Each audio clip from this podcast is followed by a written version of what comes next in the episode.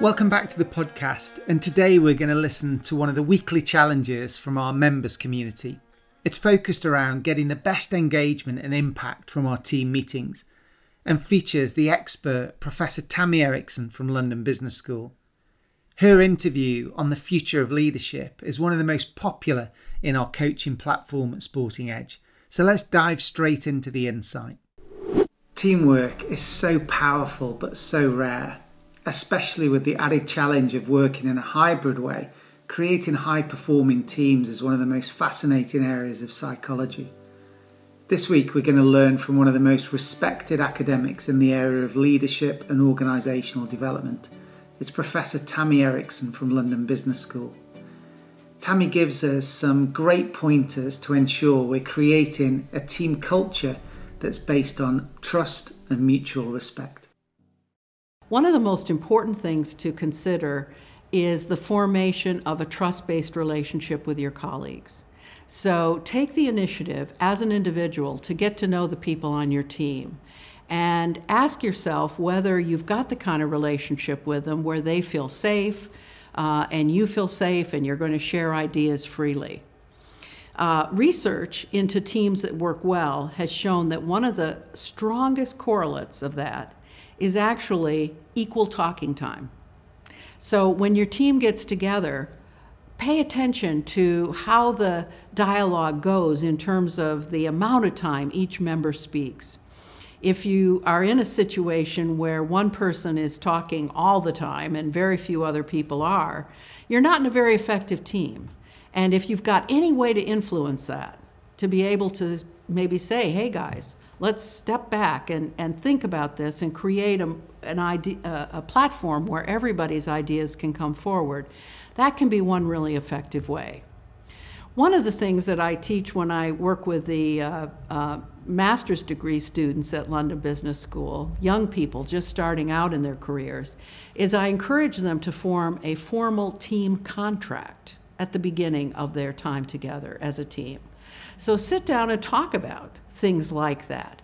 We're all going to have equal talking time. Or how will you make decisions as a team? Is it going to be a vote and you'll largest number wins, or are you going to continue to debate until you reach a consensus? What, what's going to be your process?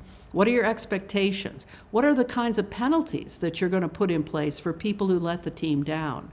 Teams have to be self managing in that sense. And so, talking about those issues uh, in a forthright way and coming to an agreement, particularly before an issue arises, can make a huge difference in team effectiveness.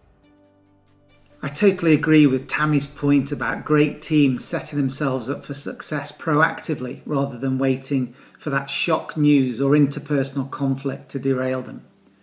I've seen this work well in both sport and in business contexts. It just sets the expectation early and makes it much easier to confront some of these really sensitive and, and pressurized conversations in real time if the standards and penalties have already been agreed. So, this week's challenge from Tammy asks us to be more aware about our meetings. Who's doing the talking, for example? Clearly, some team meetings need a leader or a person presenting to do most of the input, but does everyone feel like they get a chance to speak? to ask those questions? And do they get supported when they do?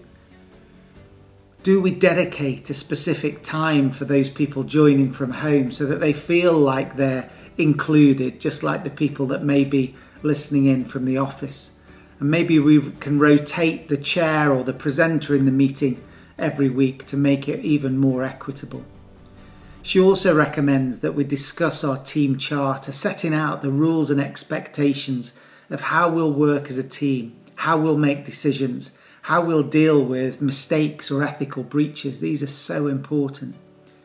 So I hope you can share this insight with your team this week across Zoom or Microsoft Teams to kick off the debate to make your team culture even stronger in the weeks ahead. Good luck.